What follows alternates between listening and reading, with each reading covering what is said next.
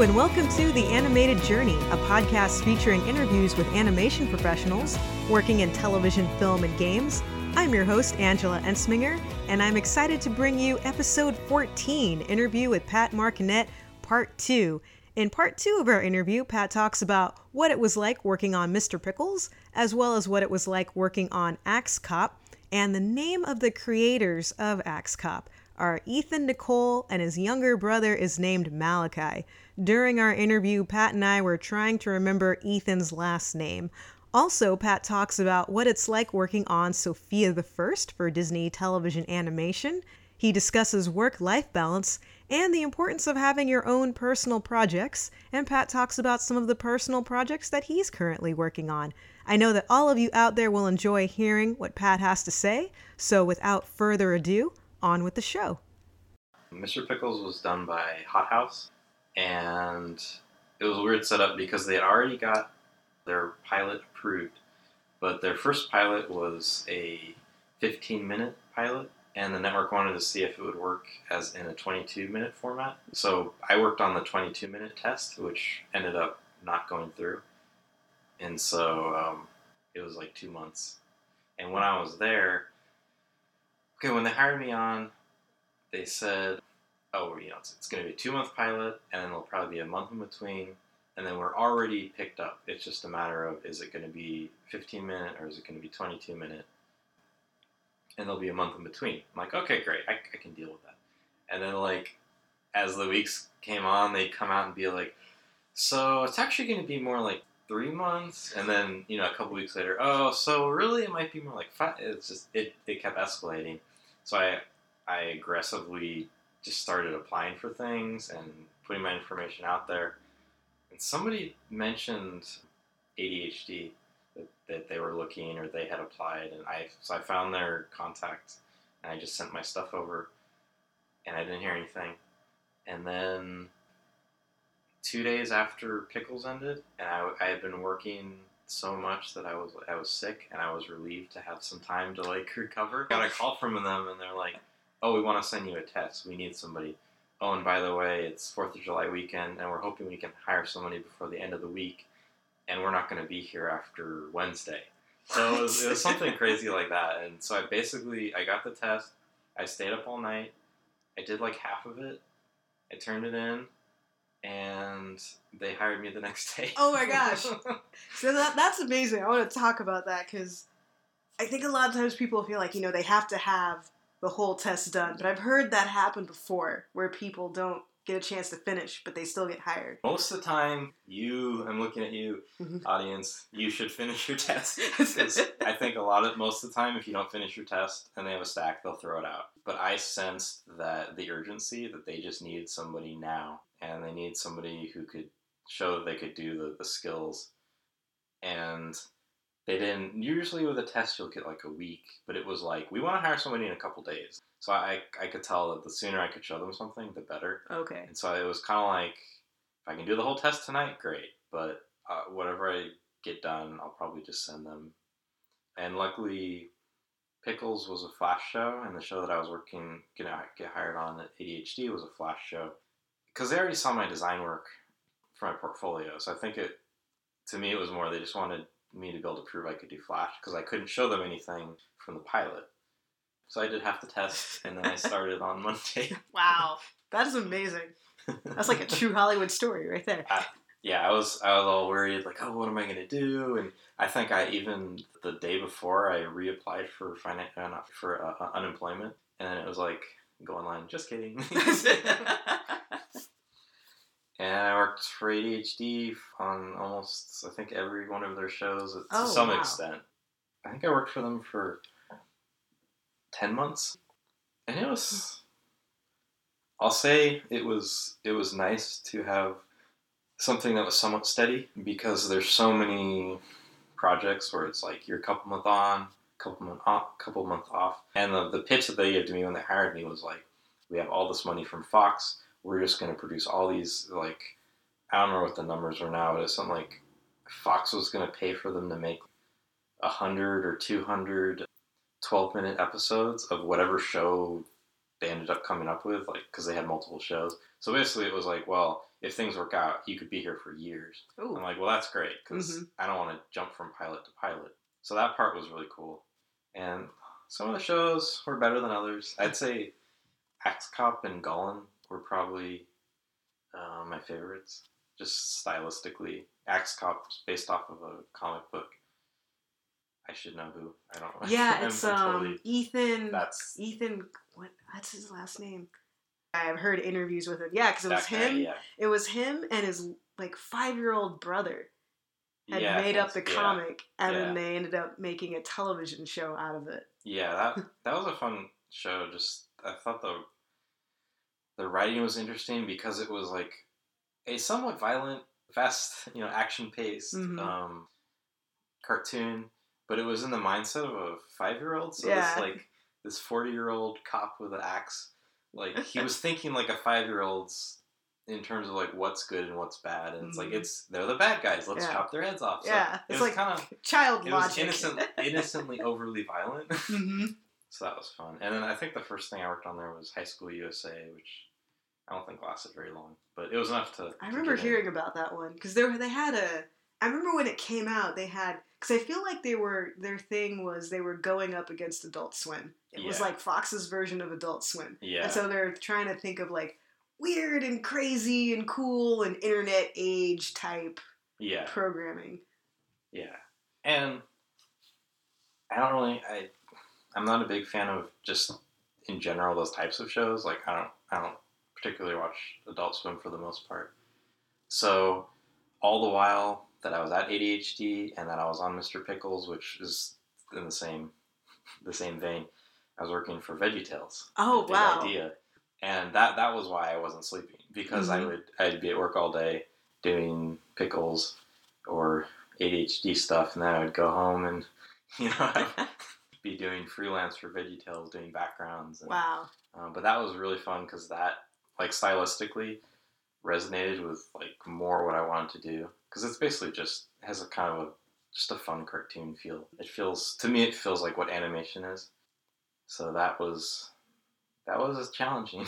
How how was that just as a mind shift going from that type of show to another because those are very those are very different types of shows in terms of tone and style and writing and the ideas behind that so was there anything you had to do just to get yourself in the mindset of okay now i'm working on basically like you know this this very nice like christian show about vegetables and now i'm working on this show with this guy with an axe murdering people. Like, how did, how were you able to separate all of that out so you could do your best work for both?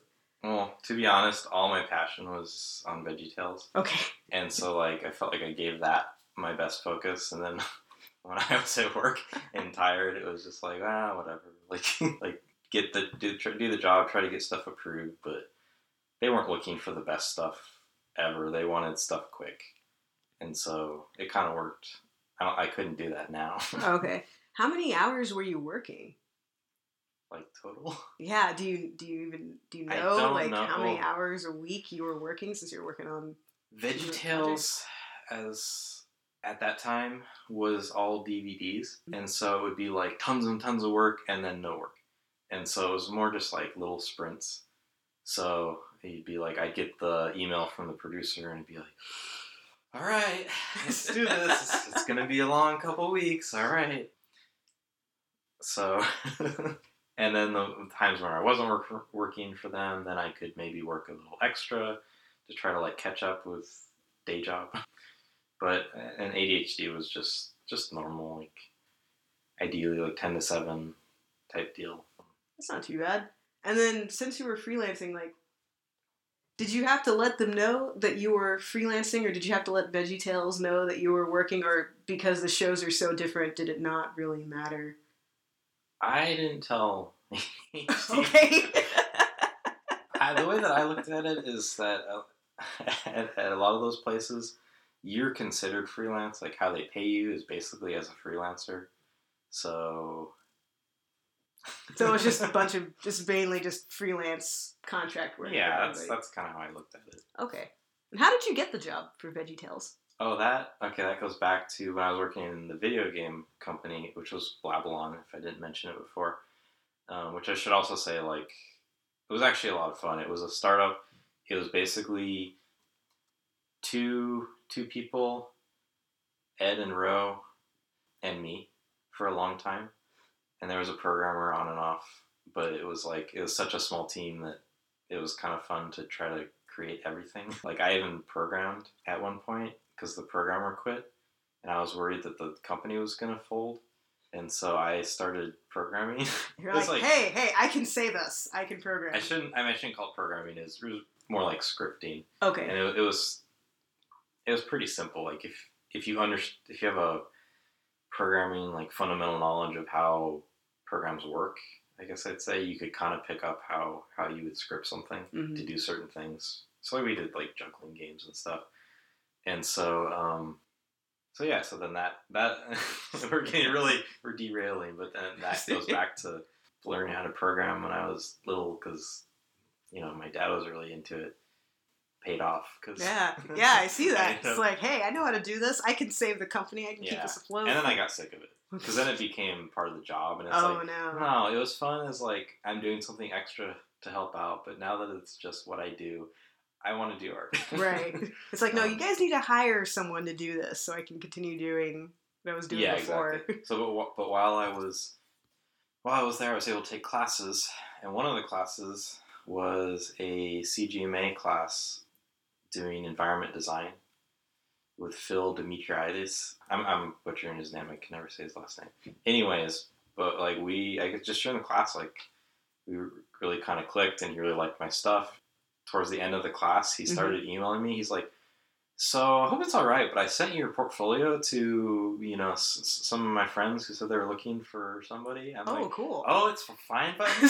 Thank you. It's like I greatly appreciate and that. there was a and the ones during the class didn't work out and then i met up with him a little while after the class when the, the game company started to, to fold and um, he's like are you open to freelance i'm like yeah of course he's like so i'm no longer able to do veggie tales and i want to recommend you um like yeah and that's kind of how it happened he sent an email and they they talked to me and i started doing work for them That's great. so No, that's really good. I mean, it just shows just, you know, do good work.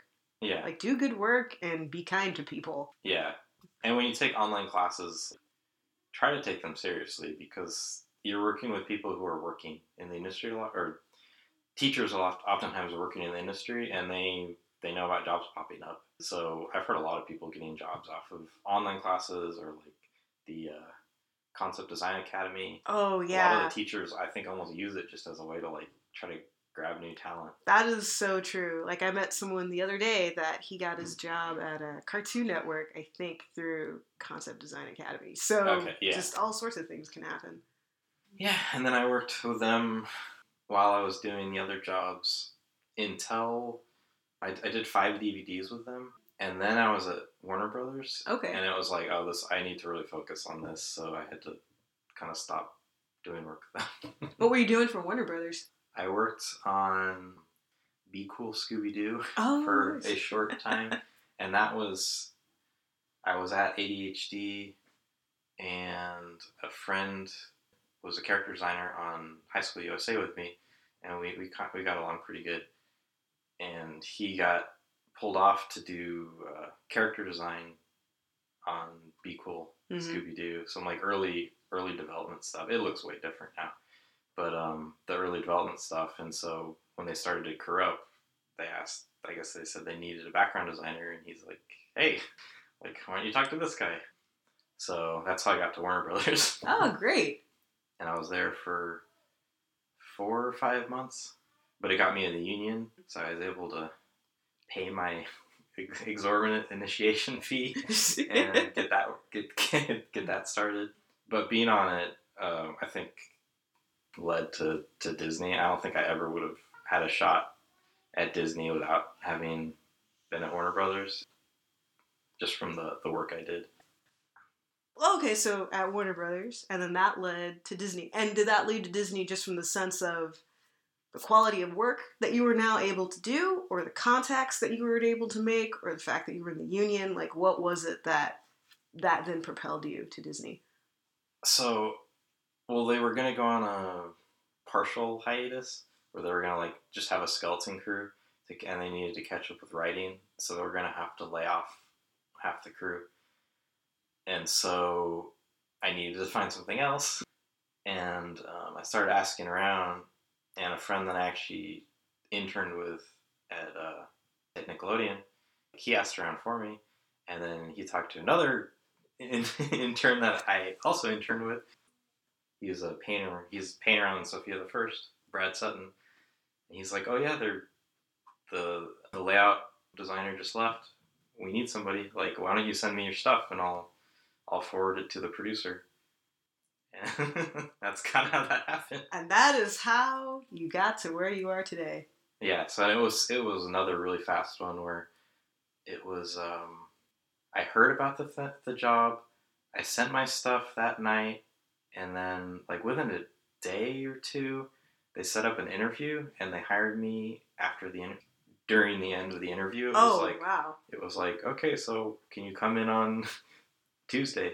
you know, that's They're like- amazing. they're like, so you're done with Warner Brothers after today, right? All right, well. Could you come in on Monday? Ah, let's let's let's make it Tuesday. You know. Let's give him an extra day. that is very impressive. All right, so now you're on Sofia the First. Yes. So what is what has that experience been like? So I've been on Sofia the First for uh, almost a year and a half, I want to say, and that's been an amazing experience. I get to draw castles, castles and, and buildings and really highly detailed stuff, and we just did an episode with with Olaf. So there, like sometimes we get to do crossover type stuff. So at this point, it's like a dream come true. Like I did an episode that's kind of a, almost a crossover with Little Mermaid. Oh, So that's it's like cool. it's like I'm I'm able to directly be inspired by all these movies that I grew up loving, and then it's like, oh, we want the background to look like that. It's like, yes, and it's also uh, the crew on that show are extremely talented. Like, there's a lot of people who have been in the industry a long time, so they have tons of experience to bring to it. And I mean, not only do you learn things just from just from hearing things or having people point things out, but they're just they're they're pushing the quality past what I've ever experienced before. Where you're always trying to like push yourself to try to measure up to what they're doing, which also makes it probably the hardest show I've ever worked on because you're const- I'm constantly like, oh, this isn't good enough. This isn't good enough yet. I need to I need to push this. I need to do this faster. You know, I need to come up with better ideas. But I, I think I've I've improved a ton from being on this show more than any other show I've been on or job or even school probably. Yeah, I bet. I bet indeed. And uh, what's the what's the time frame like? Like how much time do you get to work on you know, like the different backgrounds and layouts that you're doing? It really varies the importance of the episode or the importance of the shot. Sometimes they'll want us to do like three or four backgrounds a week, but then sometimes we'll be working on this huge, this huge environment that's just it's going to take most of the week, or they need it to be really detailed, or they're not totally sure what they want, so I end up doing tons and tons of roughs before we get to a place where they tell me to go ahead and take it to a finish. That's good. And I'm curious too. So now at this point, you've had a wealth of experience. You've worked at a lot of different companies. Some of them really good, some of them kind of okay, you know, like and so what are some of the keys that you've taken away from all the different places where you've worked? Oh, that's a hard question. Well, you know, I try to, every place I work, I try to try to be positive, even if I don't like the style or I don't like the project, like try to take something away from it. At ADHD, I remember being on AxeCop and really trying to develop a system, better system for doing layouts in Photoshop. So I came up with this whole system of like using smart objects and effects layers and like just little shortcuts that I come up with because I had the time to just experiment mm-hmm. because the quality didn't, didn't matter as much. And then Warner Brothers was really cool because it was just it was a huge jump in caliber. It, it was really the first job I think where at least at the beginning when I started we were still kind of in almost like a development stage where we didn't quite know the style we were going for. So there was a lot of kind of experimenting and really pushing the designs. And so just I, I did a couple backgrounds just like trying to push myself past my limits. And my uh, my wrists were hurting after work because I, I wasn't used to trying to produce that kind of work before. And so that was a good takeaway of like just upping the quality. And then Sofia, oh my biggest takeaway from Sofia. I think Sofia's taught me how to finish a background. Like I showed you some of them. Um, I always struggled with cleaning up digital backgrounds. They either feel too rough or they're so clean that they feel like plasticky and they don't they don't feel natural. And I think Sofia, I kind of learned how to get the finished look that feels really clean, where you could model from it, but it doesn't feel too fake. If that makes sense. I know what you mean. Just have it have it look natural without it looking like it's not done Yeah, and not you know unpolished. yeah, and they encourage us heavily to reference everything we do and try to come up with the best reference for, for everything, the best designs for everything, and to really take our time to make it to push the quality. Most shows I've been on, I mean, including Warner Brothers, after the initial development stage, it was just like well, we need to get this stuff done, and you end up things tend to get more generic. And for some shows, they want that. Actually, most shows I've been on, they want that because they want it to be about the characters and the story. And if it's if it's a simpler style of comedy, if the backgrounds are too elaborate, it'll just kind of throw it away, throw it off. People get distracted where they're just looking more at what's happening behind the characters Yeah, as opposed to. I heard that once. I, I don't remember if it was on um, Hey Arnold, but it was on some show where they had to do.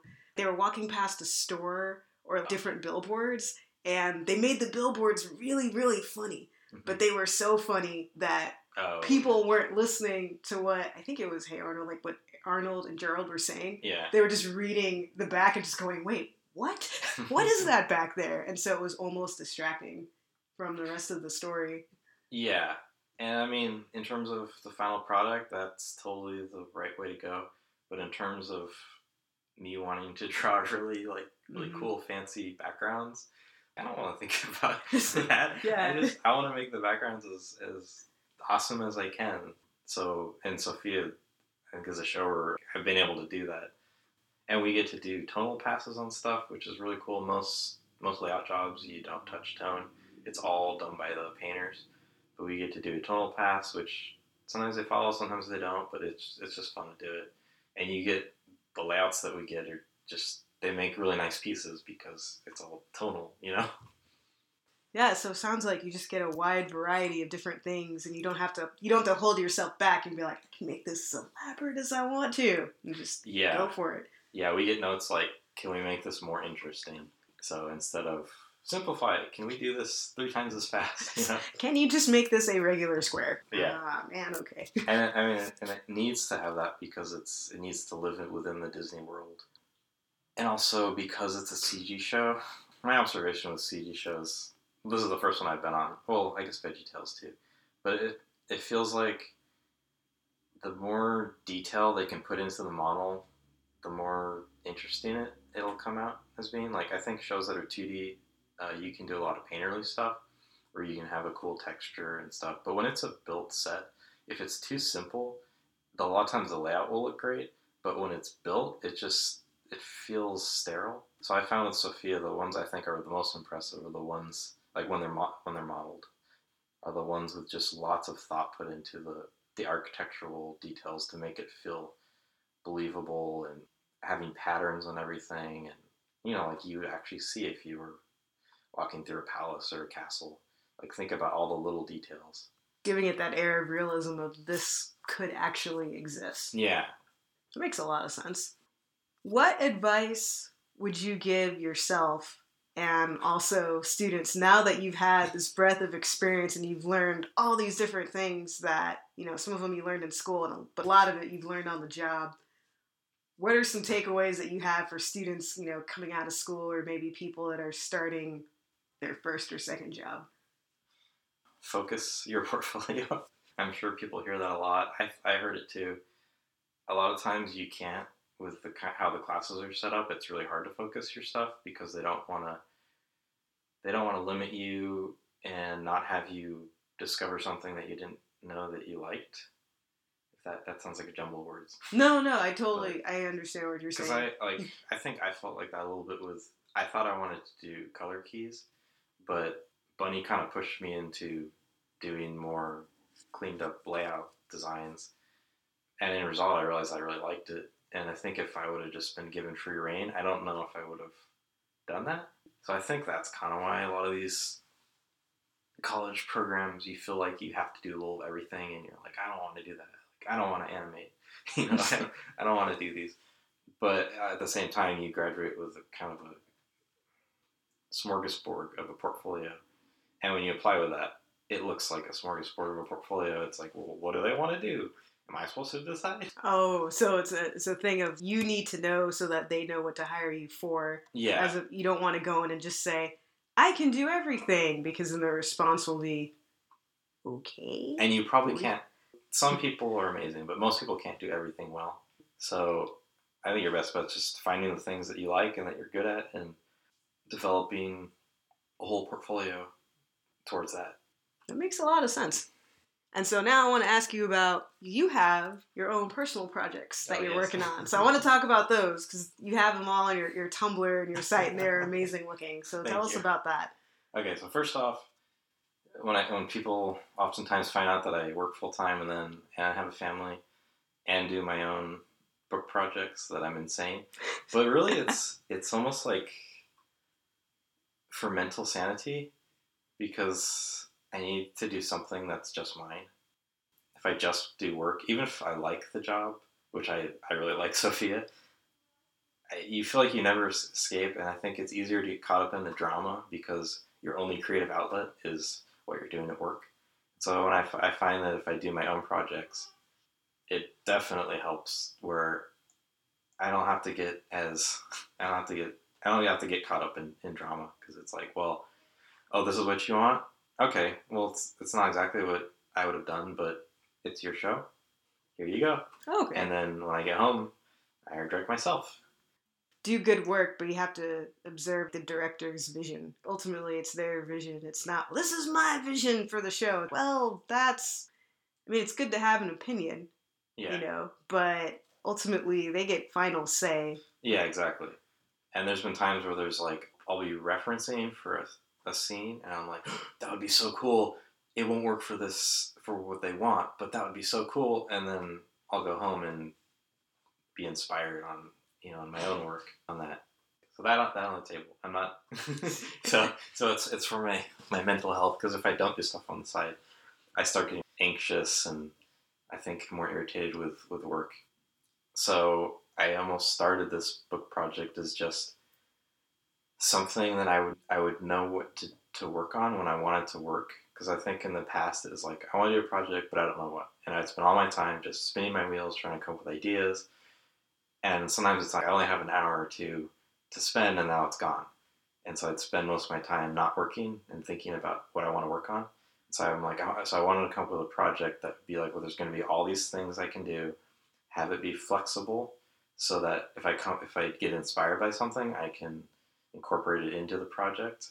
And and then at the end of the day hopefully have enough things to put together into into a book to show people. And it feels like a cohesive body of work for this period of time that looks different than the stuff that I do for for Disney or for Warner Brothers. Because I started it when I was at Warner Brothers.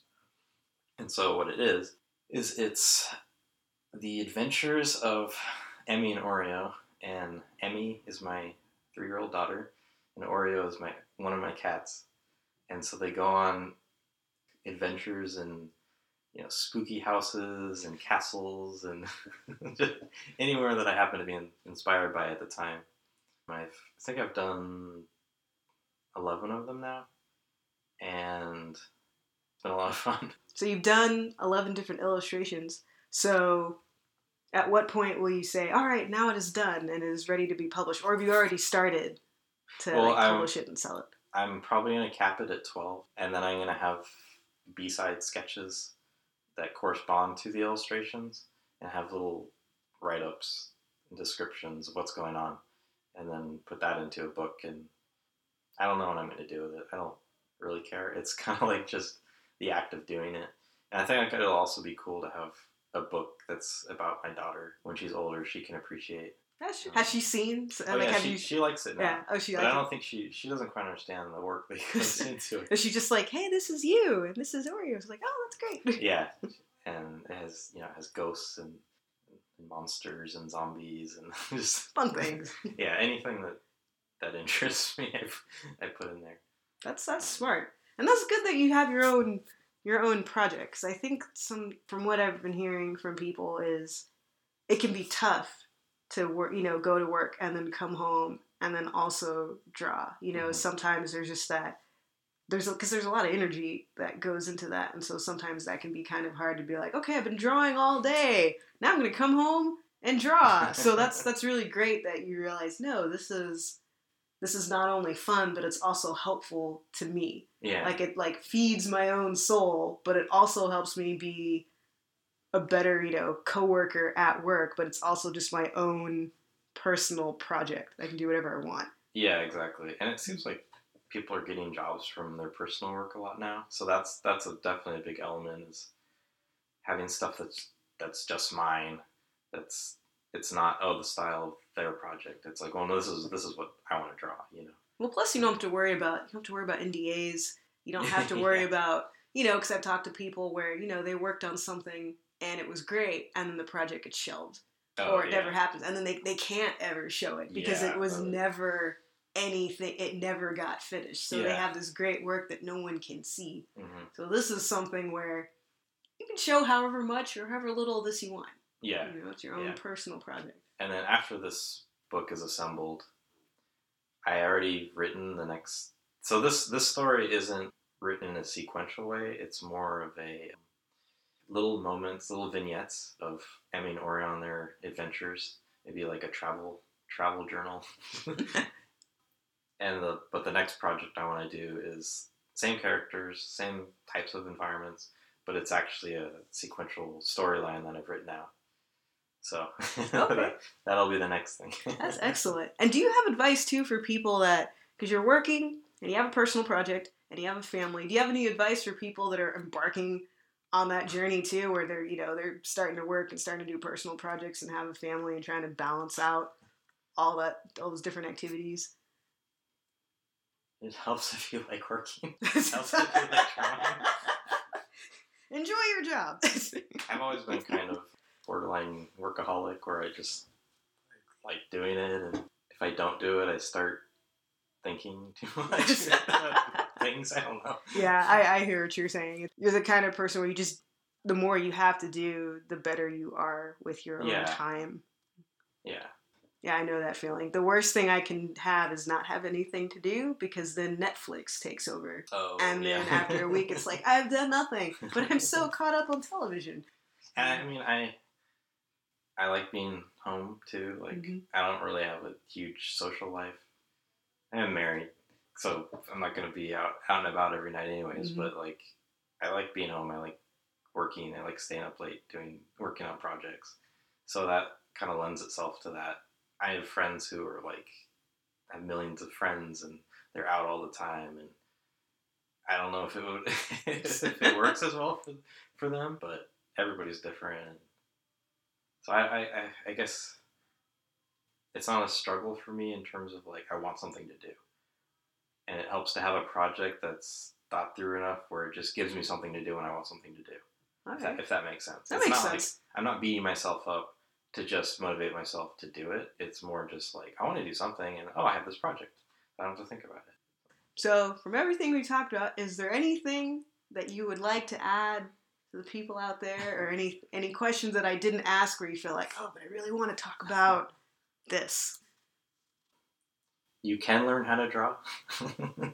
I when I went to art school at San Jose, I really couldn't draw very well. I I drew I up sketching stuff here and there, but it wasn't anything remarkable.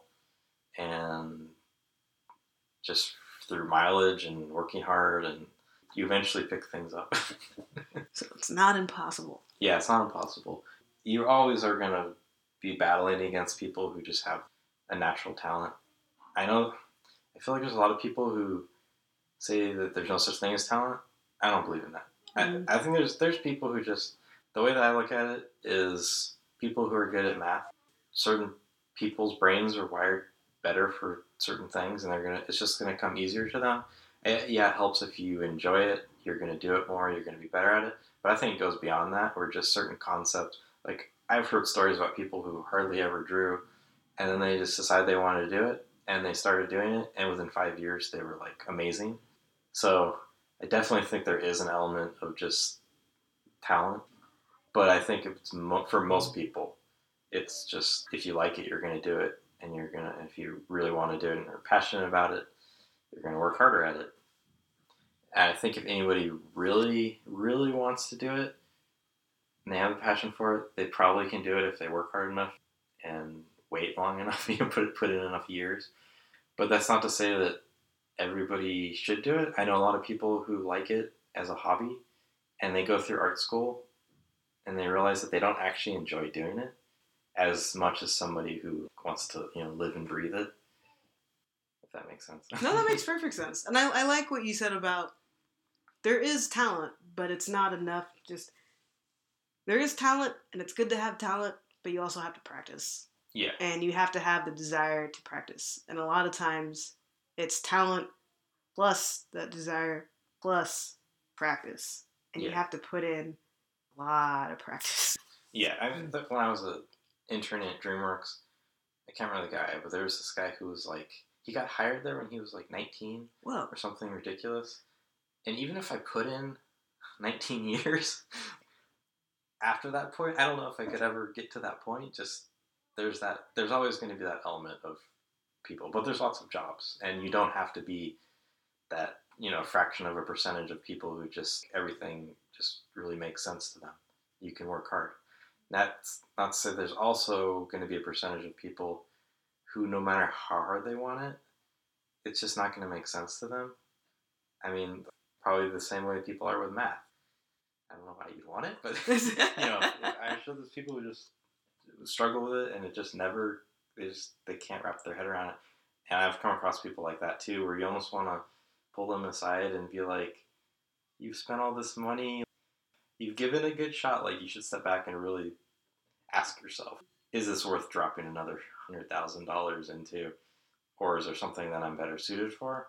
So That's a good question to ask. And I think maybe sometimes people are afraid of the answer. Well, don't don't ask too soon, but gi- give yourself a chance. But if you're coming towards the end of college and you can't, you still can't draw worth anything, you're probably not going to get to the level of that you may want to Yeah. strive for. So I don't know. That that's a tough one though, because you don't want to shatter somebody's dreams. Yeah.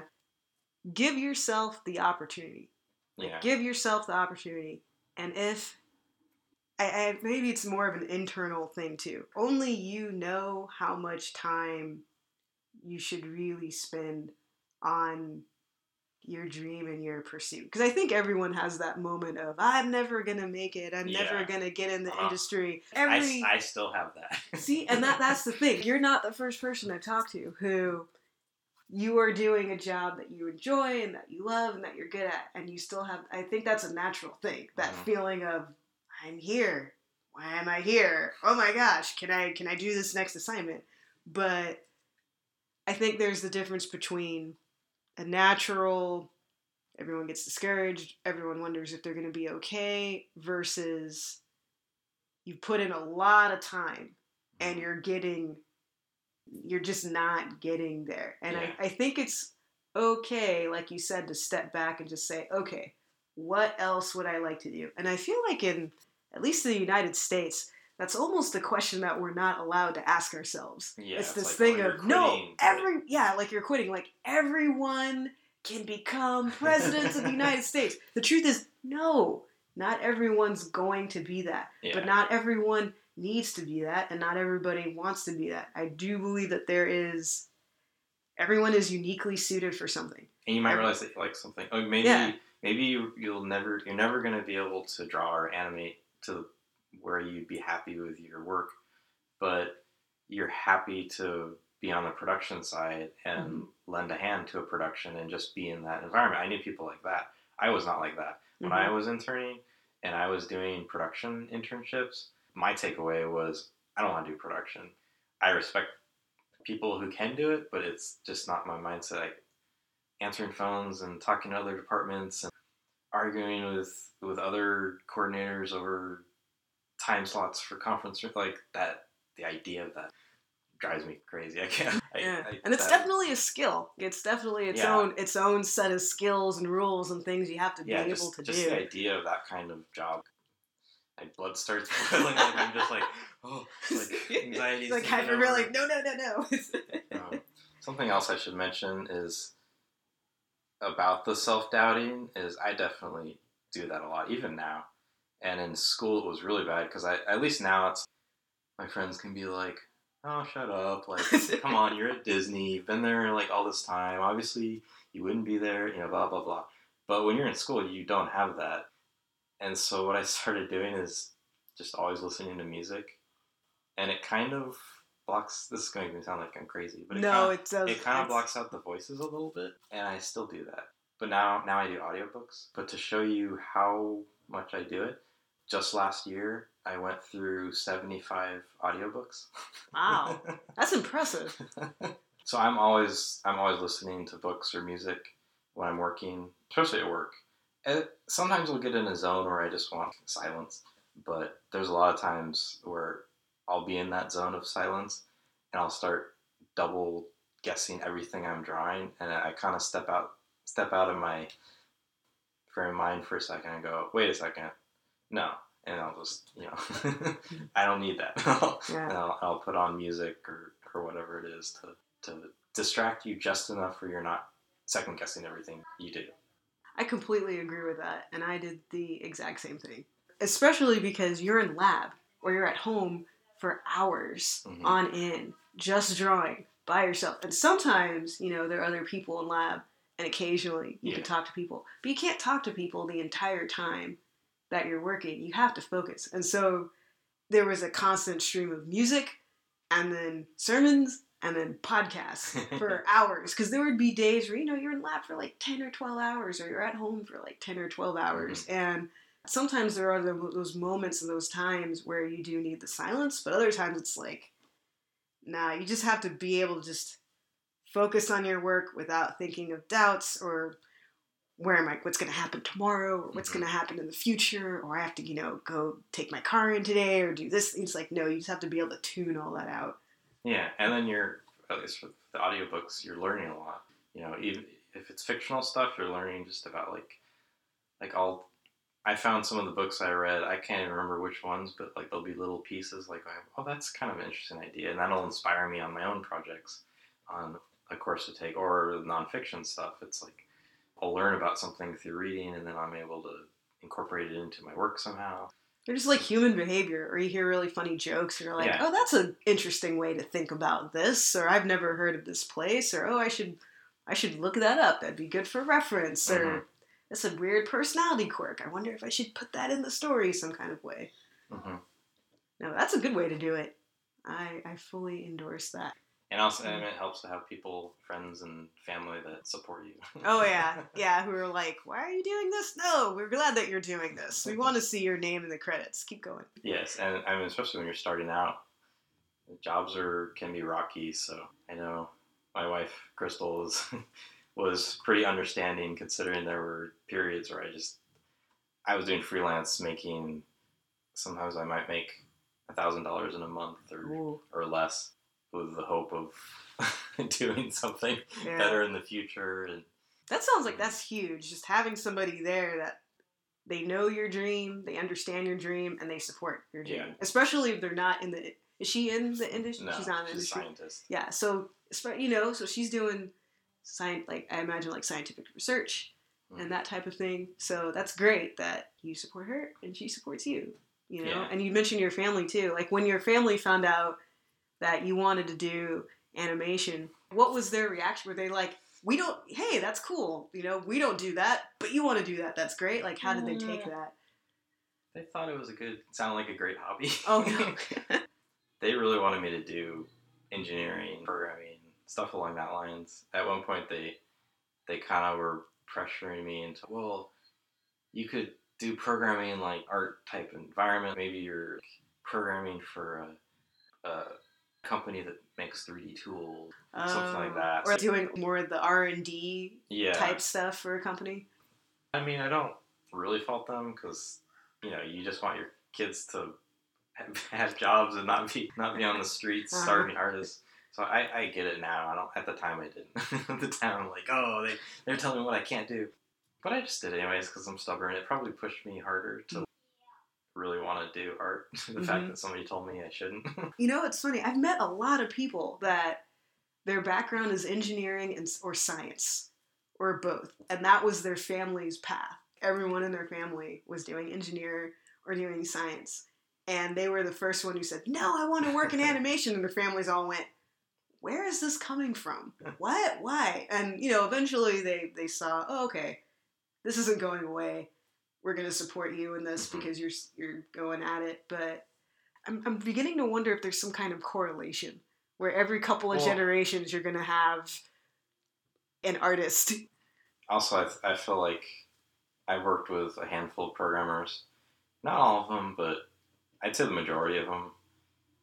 Never really had a lot of respect for the art aspect of the process. It was always like, oh yeah, here's the program, but now we just need some art. So I always felt like there's a little bit of just overall disrespect for art, and it probably goes the other way too. Artists are like, oh god, they're programmers. I know, I'm sure I've said that before. Know. I- I'd have to. I've always respected it because I'm. I like computers a lot. Mhm. What I respect is the level of intensity and focus you need to code.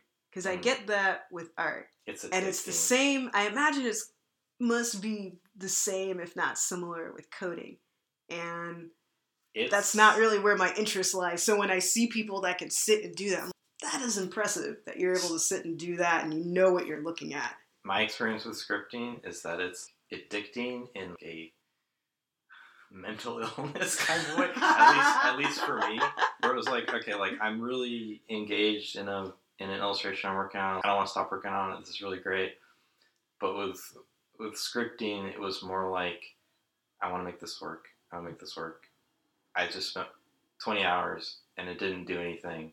It was the those were those were the 20 wrong solutions. This next one, it's gonna do it. And if I if I stop now, then I'll then I will walk away with the same thing I had two days ago. It's this. I almost felt trapped sometimes, where it was like neurotic tendency of I have to solve it, I have to solve it, I have to solve it. But with art, I don't feel that as much. It's more like I just really get into it and I start telling myself little stories of the stuff that I'm drawing and what do they do next? You know, what do they? what, Mhm. what happened before this moment? it, it's fun it doesn't haunt you Yeah, the way that coding would it's just in the back of your mind going all right why wasn't that working yeah, But I feel like you need that kind of mindset though for certain types of jobs. Because if you didn't, you? then then think, Yeah. well, not only would it not get done, but that's where innovation comes from too. Yeah. It comes from that feeling of I'm not satisfied with how this currently is, Mhm. or this isn't working, or why do people do it this way? There's got to be another way. Oh, yeah, well, Let's try this way. Something else I've noticed too is you talked about a lot of artists come from like engineering families. They have a lot of things in common, especially the kind of stuff I do. It's it's very intricate in like how things are built and assembled. It's not in the same way that an engineer would do it, but in a lot of ways, you're you're thinking and you're problem solving in a similar way. Where I want, you know, I need to know how everything works. I need to break things down into steps. I need That makes sense. um, so I think there's probably more similarities than both sides would probably like to admit. I would say so because my family, they're very, especially my dad's side, just very analytical. A lot of people doing computer programming, Mhm. a lot, you know, on my mom's side, a couple people that are like into science and that kind of thing. hmm And it's actually a lot of fun talking with them. Like even talking, to, like I was talking to my uncle at Christmas over storyboarding, and he said, "How does it work?" And I realized he was approaching it from a very scientific perspective. So he Mm. was asking actually really in-depth questions Oh, that that's nobody cool. had ever asked me about, and I'm like, I like talking to you hmm about this because you're really want, wanting to get into it, whereas other people, you tell them, I do this, and they go, oh, that's nice. Yeah. That sounds fun. And it never gets beyond that. Yeah, I remember my dad was building like uh, basically like a 3D engine, and so he was dealing with a lot of geometry and stuff. And I was explaining to him that oh, well, when we're drawing figures, we visualize everything as just like 3D blocks or spheres, and we're but we're, we're turning them in our minds um, and plotting them out, and then drawing everything on top of it. So it was kind of this. It was interesting, like Mhm. similarities, you know. Yeah, so he was able to see it and go, oh, okay, I see where you're coming from with this. Mhm, Yeah. Very good. So you mentioned your website. Where online can people find you and Oh. find your work? My website is www.patmarconett.com, and I have blogs and Tumblrs as well, and it's they're all just Pat Marconett, and I think that they should all be interlinked. All right, and we'll put all of that on the show notes. Well, Pat, it has been wonderful talking with you today. Thank you for taking the time and sharing your story. I really appreciate it, and I know that listeners out there are really going to enjoy hearing what you have to say. Thank you, thanks for having me on. It was it was a blast. Hopefully, I didn't mm-hmm. derail the I conversation too I have to tell you, I love tangents. Okay, some of yeah, we my, got on my some- favorite my favorite conversations with people is when you go on tangents because then you get to see like, how people are and how Yeah. their mind works, and that's really interesting. So they're all staying in. All right. awesome. And that concludes episode 14, interview with Pat Marconett, part two. Thank you so much again to Pat for coming on the show. Really appreciate it. And you can check out all of Pat's websites in the show notes, as well as on www.theanimatedjourney.com. And if you've enjoyed today's episode, please leave a five star review in iTunes. Every review helps more and more people find out about the show. And thank you so much to everyone who has left a review so far. I really appreciate it. And speaking of appreciation, I want to give a shout out to Chris and Tiara over at the Animation Network podcast. In episode 52, they answered listeners' questions, and they answered one of my questions that I had about freelancing and finding good freelance opportunities, as well as making sure that you're finding legitimate businesses and clients to work with. So, thank you very much for answering my question and for saying such nice things about me on your show. I really appreciate it. And when you're done listening to this podcast today, please go and check out the Animation Network podcast over in iTunes and subscribe. It's a really cool show. They're doing really cool things over there. For example, they just launched their Patreon campaign, so make sure to check out patreon.com or you can go directly to their website, theanimationnetwork.org, and click on support and make sure to become a patron of their show and support them as well. And also, speaking of checking out brand new things, I'm really happy to announce that I have a new sponsor for the show, Loot Crate. Now, some of you out there may be familiar with Loot Crate and you've already experienced the awesome goodness that is Loot Crate. But for those of you who are brand new to the service and are wondering, what is this wonderful thing that Angela is talking about? Loot Crate is a monthly subscription service offering the best in geek, gamer, and pop culture gear every single month. You guys, it is really awesome. Some of the products include limited edition t shirts, hats, keychains, vinyl figures, comic books, and more. Every single crate comes with four to eight items every single month, and they partner with top companies to bring you exclusive curated collectibles. We're talking Marvel, Star Wars, Pop Vinyl, Nintendo, and so much more. And every single month is themed. For example, back in February, it was Dead Month. So they had Deadpool and The Walking Dead collectibles. And back in March, they had Versus Month. So they had the top rivalries in pop culture. We're talking Batman versus Superman, Punisher versus Daredevil. It's really cool stuff, you guys. So if you're into collectibles, if you're into cool hats, cool t shirts, comic books, all of that, you need to check out Loot Crate. And the way that you'll want to do it is by clicking on the banner ad on the right hand side of the animatedjourney.com and signing up today so that you can get a crate full of awesomeness. And when you click on the affiliate link and subscribe to their service, they will send a little bit of money back to the show, and that'll help me keep all the lights on and keep everything up and running. So thank you, Loot Crate, for being the newest sponsor of the show, and thank you to everyone out there who will be supporting them, along with our other affiliates, Amazon, Audible, and Blubrry Podcasting. And I also want to thank everyone who has donated to the show. If you would like to donate to the show, you can click on the PayPal button on the right hand side. Every little bit helps. And I have to tell you guys, it has been so wonderful. Thank you so much for all of your donations, for helping to keep the show up and running. I really appreciate it. So thank you for being such wonderful fans, and thank you all for the wonderful emails and comments I've received about the show. It means a lot to me. I'm really glad that you're getting something great out of the show, and I'm really glad that you appreciate the people who have come on the show to share their stories. So thank you. Thank you guys for just being a really great audience. It's awesome.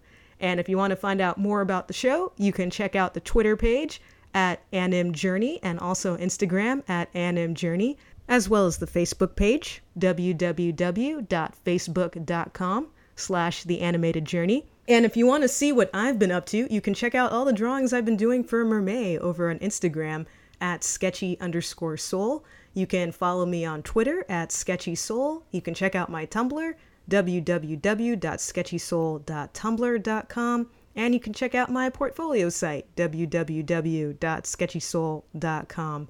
So until next time, thank you everyone for listening, be encouraged, and have a great day, everybody.